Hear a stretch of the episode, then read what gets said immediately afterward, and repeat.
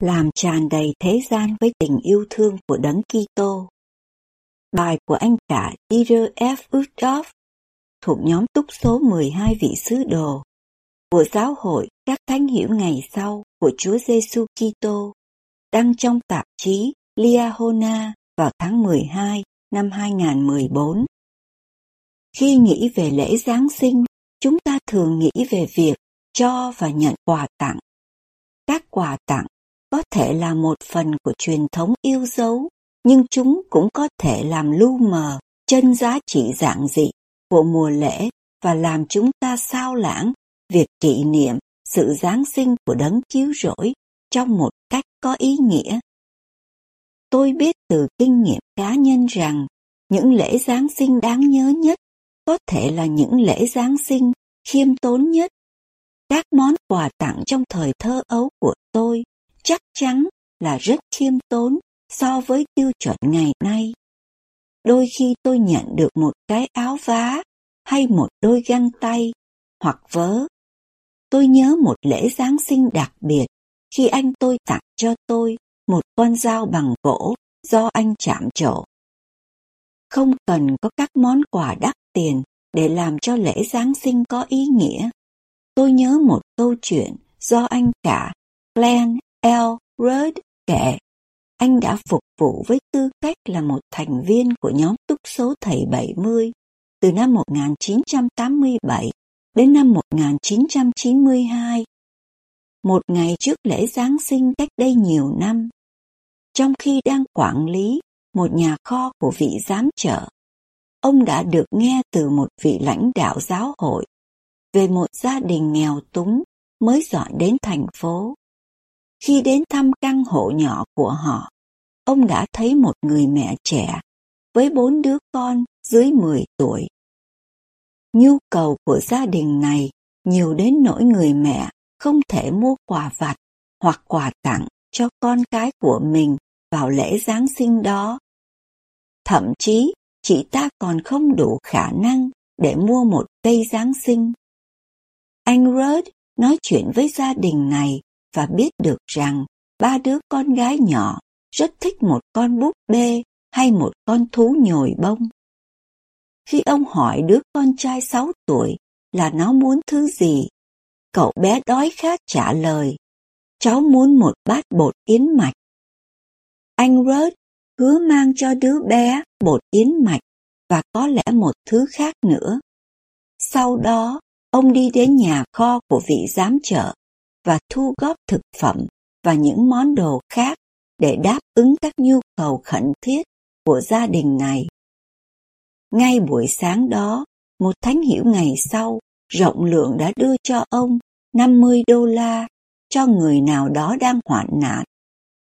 Bằng cách sử dụng số tiền tặng đó, anh Rod đưa ba đứa con của mình đi mua sắm Giáng sinh.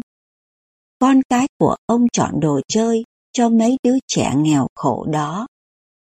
Sau khi chất lên xe thức ăn, quần áo, quà tặng, một cây Giáng sinh và một số đồ trang trí cho cây Giáng sinh, gia đình Rudd lái xe đến căn hộ của gia đình nghèo này. Ở đó, họ đã giúp mẹ con gia đình nghèo này dựng lên cây Giáng sinh. Sau đó, họ đặt các món quà ở dưới cây Giáng sinh và trao tặng cho cậu bé một gói to bột yến mạch. Người mẹ khóc, mấy đứa con vui mừng và họ đều hát một bài ca Giáng sinh. Đêm hôm đó, khi gia đình Rudd tụ họp lại để ăn tối, họ tạ ơn Chúa vì họ có thể mang lại niềm vui Giáng sinh cho một gia đình khác và giúp một đứa bé nhận được một bát bột yến mạch.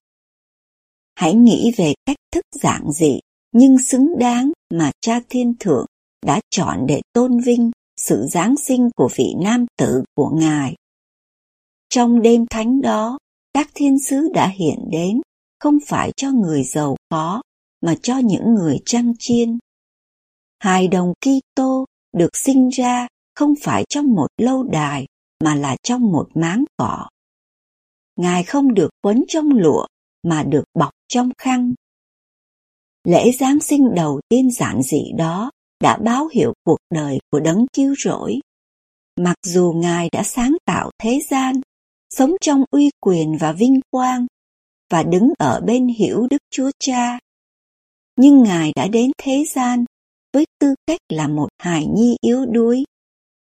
Cuộc đời của Ngài là một tấm gương khiêm tốn, cao quý, và Ngài sống ở giữa những người nghèo khó, người bệnh hoạn, người mệt mỏi và người có nhiều gánh nặng. Mặc dù Ngài là một vị vua, nhưng Ngài không quan tâm đến vinh dự cũng như sự giàu có của người đời.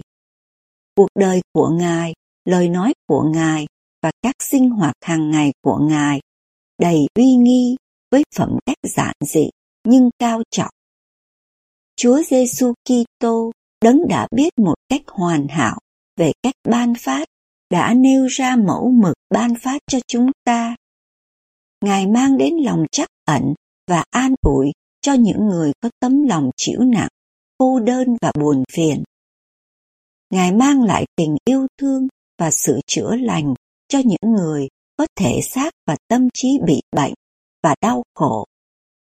Ngài ban hy vọng, sự tha thứ và sự cứu chuộc cho những người có tâm hồn nặng chịu vì tội lỗi. Nếu đấng cứu rỗi đang sống ở giữa chúng ta ngày nay, thì chúng ta sẽ tìm thấy Ngài nơi mà Ngài luôn luôn phục sự người nhu mì, mệt mỏi, khiêm nhường, đau khổ và có lòng khó khăn. Trong mùa Giáng sinh này và lúc nào cũng vậy, cầu xin cho chúng ta dâng lên Ngài tình yêu thương theo như cách Ngài yêu thương. Cầu xin cho chúng ta có thể ghi nhớ phẩm cách khiêm nhường của sự Giáng sinh, ân tứ và cuộc sống của Ngài. Và cầu xin cho chúng ta có thể, qua các hành động nhân từ, bác ái và chắc ẩn giản dị, làm tràn đầy thế gian với ánh sáng của tình yêu thương và quyền năng chữa lành của Ngài.